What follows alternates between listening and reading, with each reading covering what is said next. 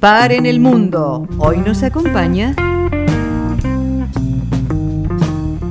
Nació en Salta hace algunos años y tiene como compañero incondicional a su gato Totes y una conexión mágica con los colibríes.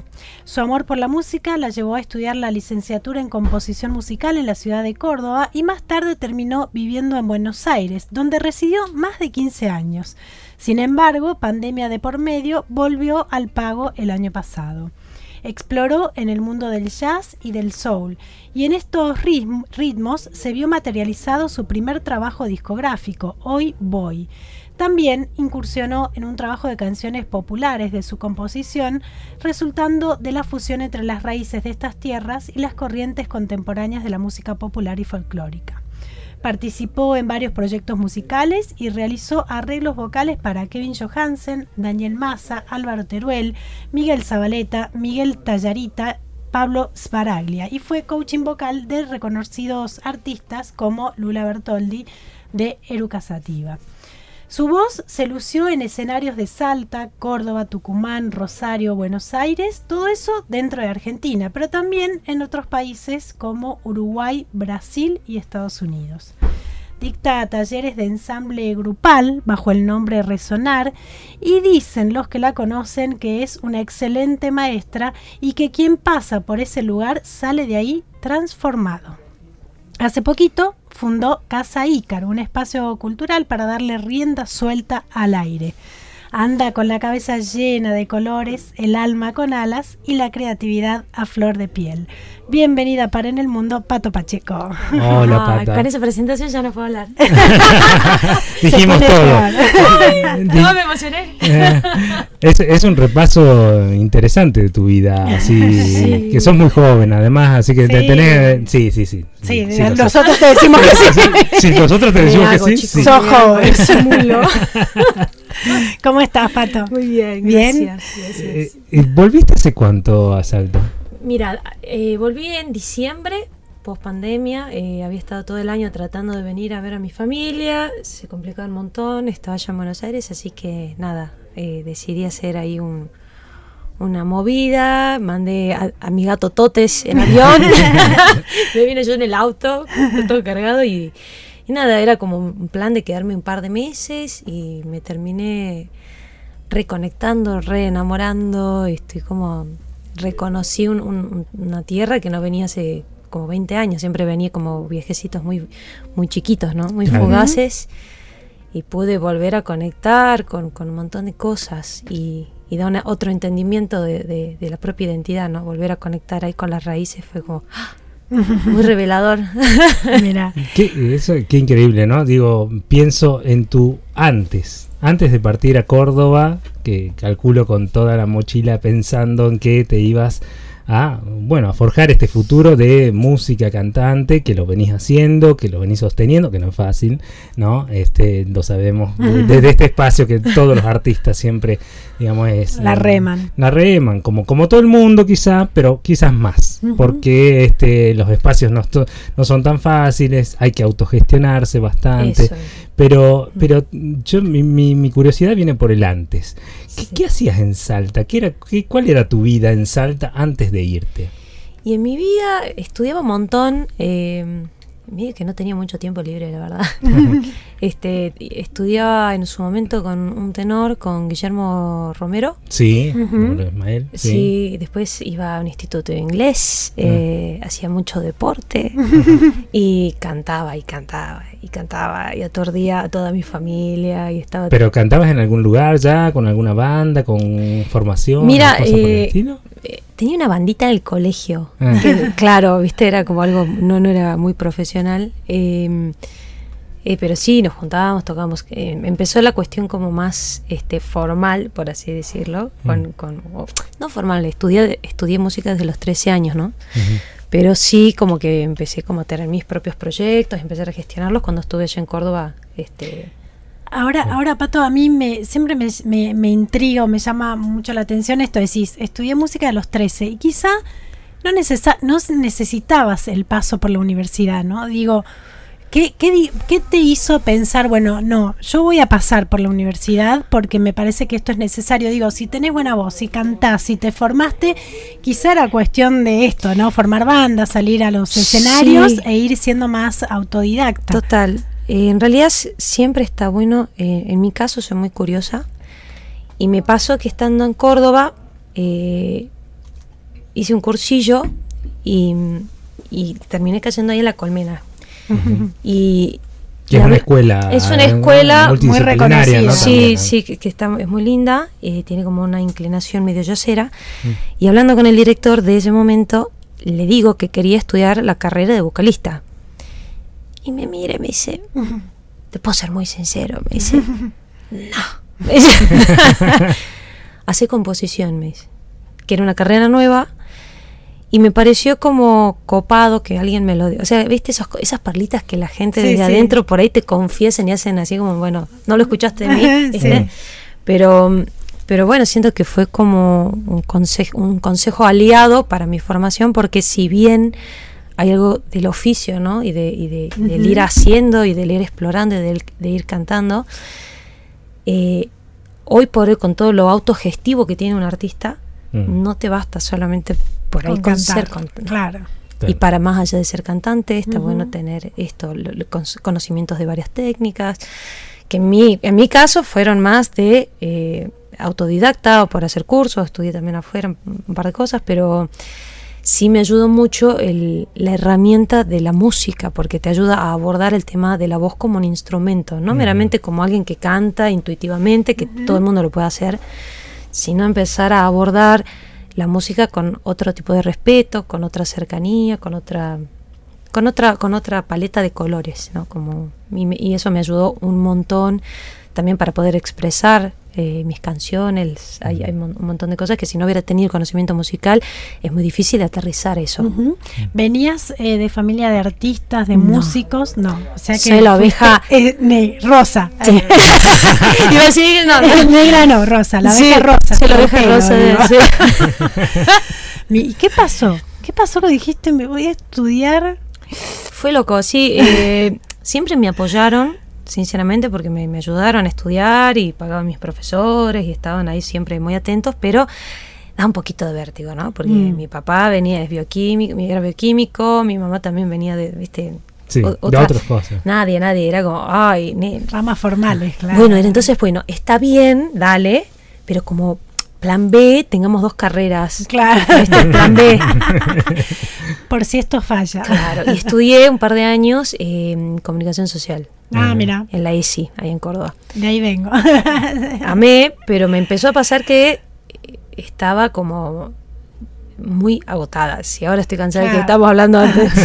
Eh, en ese momento, claro, estaba haciendo las dos carreras, ambas mega prácticas tenía, o sea, no dormía. eh, lo pude sostener un par de años y después nada, tuve un accidente en el pie y a raíz de ese accidente ya fue como, bueno, ya está. no puedo andar con la muleta de acá para allá. Este, sinceramente, bueno, llegó el momento, este, hablé, tuve ahí un, un- un brote de coraje, llamé a mis papás, bueno, están los dos, bueno, les tengo que decir una cosa. Este, puedo, Sí, sí, sí, como que me iba muy bien en la carrera, era muy estudiosa, pero bueno, eh, le dije, puedo, me puede ir bien siendo comunicadora social o me puede ir muy bien haciendo lo, que es mi vocación. Son casi paralelas, ¿no? Porque las dos son bastante autogestivas. Claro. también. Si vamos me gusta eso. la comunicación, claramente no es que estaba No, pifiándole, No. me gusta mucho. Y está- está- está bien, lugar también. Claro, estás bien concatenada con ese tipo de Claro, cosas. Claro. y estoy muy, muy vinculada también a lo social, pero era como eso, ¿viste? Había algo que no terminaba de... de- No, de- tu, pa- tu vocación, cuando, cuando vos Mm. sabes cuál es tu vocación, Sí, es muy difícil. y me parecía alucinante porque era muy, era como, es muy versátil, bueno, ya lo sabrán ustedes, nada, leía de psicología, de sociología, yo estaba, pero ¡ah! Sí. como loca, pero era como en algún punto me parecía colateral a lo, a, Lo que te a- a lo más, sí, claro. a mi verdad más esencial que era la música y donde yo siento que hago, me vuelvo eje. Y toda esa formación evidentemente te, te sirvió también como un oficio, parte del oficio, digamos, también como coach vocal, ¿no? Que- Claro. Que, que- que ayudaste, digamos, a, a- Ahí hay nombres que son im- importantísimos, gente, digamos, que, que son los que es- hoy son figuritas o figurones, digamos, en algunos ámbitos. Este, Sí. y vos estuviste, estuviste ahí, eh, y es más, fuiste, además que hiciste coros con Luciano Sí, Pereira durante varios años. Tres años, sí. Tres años. Mira. Vi- ¿Viste las chicas del coro que a veces, o, o los coristas en general, qué sé yo, que uno no los identifica? Están ahí, No. siempre hay una banda. ¿sabes? ¿Eh? Es un rol ¿No? bastante. Ni siquiera sé si es secundario, te diría que es un, un extra Sí, dentro de una película, ¿viste? un invisible, porque siempre se presentan así como, bueno, guitarrista, batero, acá, qué sé yo. Pero hay coristas que fueron muy. Que, y que marcan muchas veces Claro, la esencia pues yo- de, de las bandas, Claro. ¿no? Claro. Sí, sí, siento que eh, la música se puede abordar desde un montón de, de aristas. En mi caso, yo soy así como que medio, medio rizomática, ¿viste? Y, y está la parte del coacheo, está la parte de las clases, la parte mía como so- solista, como sesionista, que hago grabaciones, también trabajo con varios productores, entonces tengo mi, mi estudio en casa y trabajo eso haciendo coros y, o arreglos vocales para, para otros discos o personas o producciones. Y en el caso de este, que también es sesionista de otros artistas para hacer justamente voces eh, y arreglos para, para otro artista. Eh, cortita, por, por lo que dijiste, ¿cómo te impactó la pandemia en creatividad, en, en todo eso? ¿Te, te, te hizo mal, te hizo bien, resurgiste? me, me ayudó a, a repriorizar eh, cosas y valores. eh, también sentí la necesidad de venirme a Salta para una cuestión de, de desintoxicarme de la competitividad que hay en Buenos Aires y, y- y- y valores, siento principalmente, siento que está como muy centralizado el tema del arte en Buenos Aires y, y estando acá estoy en, en una ebullición que, eh, que no estaba teniendo allá, principalmente porque tengo acá mucho contacto con la naturaleza, con, con familia, con amigos, estoy como en otro estado que me parece hermoso. No sé qué haré el año que viene, sinceramente, pero siento que este año sí me... Pero vas y volvés así. de Sí, sí, ahora Aires, tengo el, Córdoba, el 20 de noviembre y el 4 de diciembre tengo unos shows con una orquesta Ujú. eh, sinfónico.ar que bueno va a ser grabado, va a ser en el Teatro Coliseo y en el Parque Centenario de allá de Buenos Aires. Eh, siguen saliendo cositas. Después voy a estar en un campamento vegano. Eso me encanta. el plan. ¿Cómo, cómo es eso del campamento? Es un vegano? festival, es Pero el segundo año. que Es, es, Vas como asistente y además no, como, como. no, no, ¿cómo se voy como artista, me convocaron para cantar. Es, eh, va, es una. Son tres días eh, que hay charlas de no solo de veganismo, sino también de sustentabilidad, de ecología, de ambientalismo. Principalmente el eje, ante todo, es el, el tema del veganismo. Y nada, van un montón de artistas, muchos artistas de todo el país que, justa- bueno, claramente comulgan con, con esta filosofía. Ujú. Y yo, chocha. Dije, yo voy, Feliz. no importa. Yo voy, justo coincide, llegue. Bueno, eso va a ser en, en noviembre. Genial. Eh, Pato, contanos eh, qué cosas te inspiran a la hora de, de crear música, de sentarte a escribir. ¿Dónde encontrás inspiración? Eh, tengo como varios disparadores, pero me hallo mucho en, en la naturaleza. Eh, siento que hay, hay una, una verdad primordial donde todos resonamos. Y, cuando entro en contacto con, con eso, con, con un río, con el agua, con un... Hay, hay algo de ese espacio y de ese silencio que me ayuda también a conectarme. Y, y me gusta mucho, mucho, mucho, mucho Benedetti. Y sí, siempre que, que- que tengo ganas de estimular, o sea, bueno, tengo muchos autores, este, Oliverio Girondo, eh, Cohen me gusta muchísimo también, pero siempre tengo ahí mis libritos que por ahí son, es como estimular un músculo, ¿viste? De la escritura, que siento que por ahí me pongo a leer un ratito y taca, taca, taca, entra, entro en fase y, ¡up! y arranco. pero mm, no soy muy de la fórmula igualmente, siempre me agarra, me agarra en cualquier lado, estoy, estoy caminando y tengo el, el celular siempre a mano con el blog de, no- de, de notas Ujú. Sí.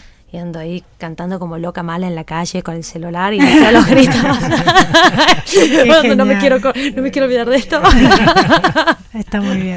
Está Espere, muy espere, señorita. Después me Yo cobra. vengo, yo vengo, yo vengo. Está muy bien.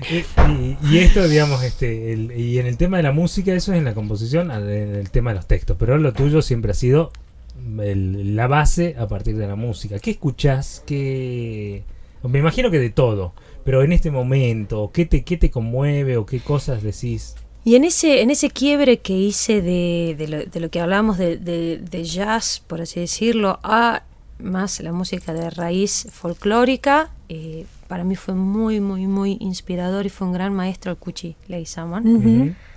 Cuando empecé como a adentrarme en su obra, para mí fue un antes y un después. Eh, conecté mucho con él, con Carlitos Aguirre, Ram- Ramón Ayala, Ujú. eh, eh, este Fander Mole, eh, son, son más allá de, de- de- de músicos eh, increíbles, siento que son grandes poetas. Mm, Y, sí. hay, y hay algo que a mí me, me- me gusta mucho y que lo trabajo también en mis talleres, que es eh, validar la letra como, como una unidad por fuera de la música, ¿no? Entonces, que se pueda sostener en sí eh, la letra, ¿no? Yo agarro un- un- una letra del Cuchi, bueno, de Presito y lo que fuera, Claro, para mí sí. como, ¡ah! oh Dios, eh, me- me- me- me- Tiene entidad propia, no importa que, la música. que- que siento que cuando se conjugan la belleza de, de- de un texto con mucho, con un contenido muy rico y música con una armonía y una melodía súper rica, hay algo de- re poderoso que eventualmente hay, hay música que, que es bellísima, pero por ahí con el tiempo siento que pierdo el interés porque por ahí la letra como que eh, Ujú. ¿no? No me, no me capta tanto y lo mismo me pasa cuando tiene un, texto un texto que me parece espectacular y la música también eh, Mm. eh, es como más básica, entonces siento que me- por algún motivo puedo, puedo quedarme atrapada y escuchar un millón de veces a lo largo de, de muchos años eh, esa combinación de una linda letra y, un, y buena música y Mm. es una- Ujú. ¿Y te, ¿Y te animás a escuchar otro tipo de géneros? ¿De ¿Trap, rap o ese tipo de cosas? Sí. ¿Estás escuchando? Me cuesta más. me cuesta más, pero eh, hay un par de bandas de trap, por así decirlo, pero Sí. que me parece que son más vanguardistas. eh, Catriel, eh, que siento que, que la, la banda en sí son, bueno, también hay muchos músicos amigos y son tremendos. Los fui a ver en vivo y por más de que por ahí no, no, no sé, siento tan en sincro con eso, pero no me, no me deja de provocar admiración porque hay gente que se está entregando y vos ves que están prendidos fuego, haciendo lo que ellos mejor vibran y nada, es súper bien recibido, ¿no? Cuando es algo genuino y, y ves que no lo están haciendo desde un lugar impostado, sino que de verdad están como en ebullición con eso, es como mortal, gracias. Después hay un montón de, de cosas más comerciales que Claro, bueno, pasan por otro lado, definitivamente. Bueno, Rodri, Rodri te preguntó, ¿te animás? Yo pensé que le ibas a preguntar, ¿te animás a tocar algo? Eso claro que sí. este- Así que como no te preguntó él, lo pregunto yo. Cuidado. casi tiro todo. no. Me dicen pato Bueno. por Patricia y por pato criollo. Bueno, ahora entonces mientras este Pato está ahí buscando la guitarra y acomodándose, este vamos a hacer un vivo de esto, ¿no? En Facebook, sí. Bueno, acá está Vane que, que también va a estar haciendo un vivo en Facebook. Así que si quieren verla, Pato, en este momento, pueden ir a las redes de Radio Nacional Salta. Radio Nacional Salta, ¿eh? ¿Estoy diciendo bien? Todo así es, nada más. Perfecto, así. Radio Nacional Salta, vayan a Facebook este, y la van a ver a Pato Pacheco tocando en este momento que empieza ya así.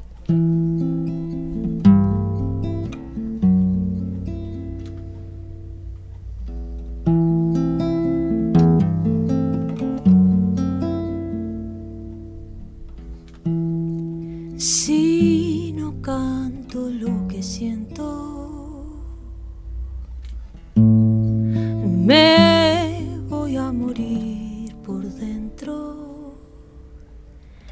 He de gritarle a los vientos hasta reventar, aunque solo quede tiempo en mi lugar.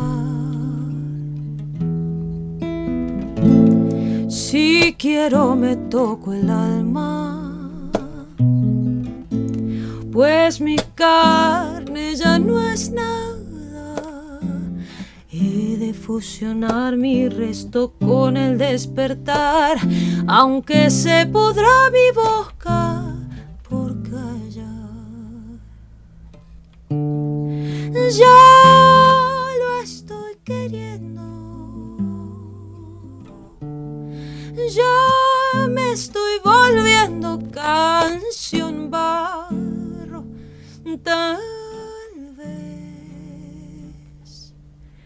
Y es que esta es mi corteza donde la hacha golpeará, donde el río secará para callar.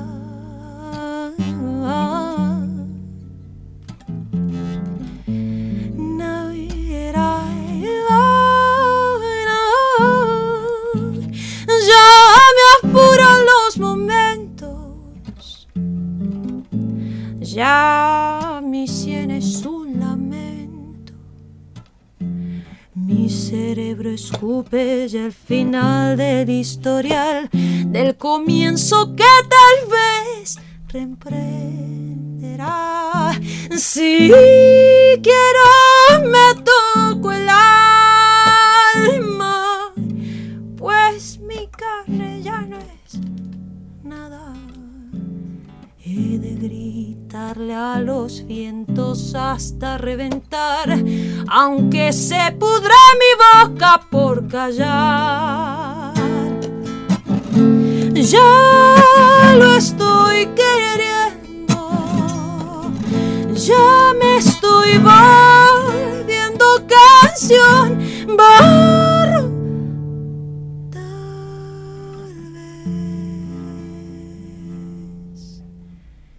Y es que esta es mi corteza donde el hacha golpeará.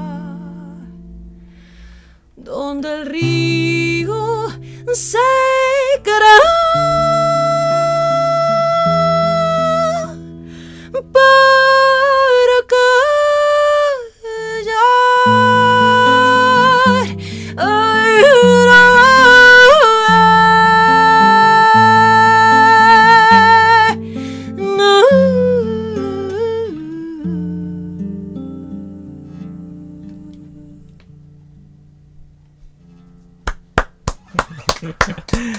Una hermosa versión de Barro tal vez de Luis Alberto Spinetta. Qué lindo, qué lindo. Pato. Muchísimas gracias. La verdad que es un regalazo. ¿eh? Sí, sí, sí, este, un regalazo y eh, me gustaría que nos cuentes un poquito de Casa Ícaro.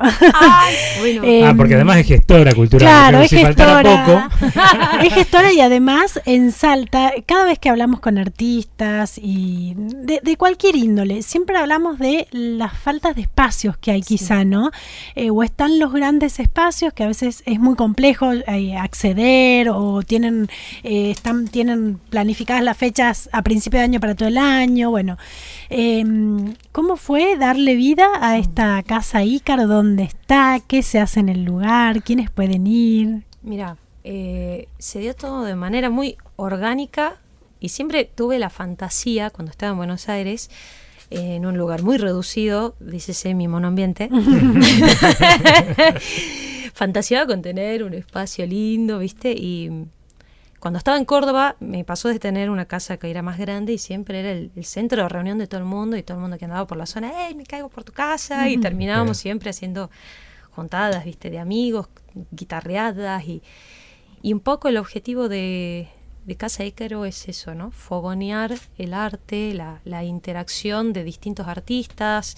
Ahora se está dando mucho esto, ¿no? La conjunción de, de- de cantantes y músicos con la parte más actoral, por Justina Ovejero, que, que también es otra de las profes de, de Casa Ícaro, que es una actriz y una directora tremenda, muy jovencita y muy talentosa más allá de que sea mi amiga.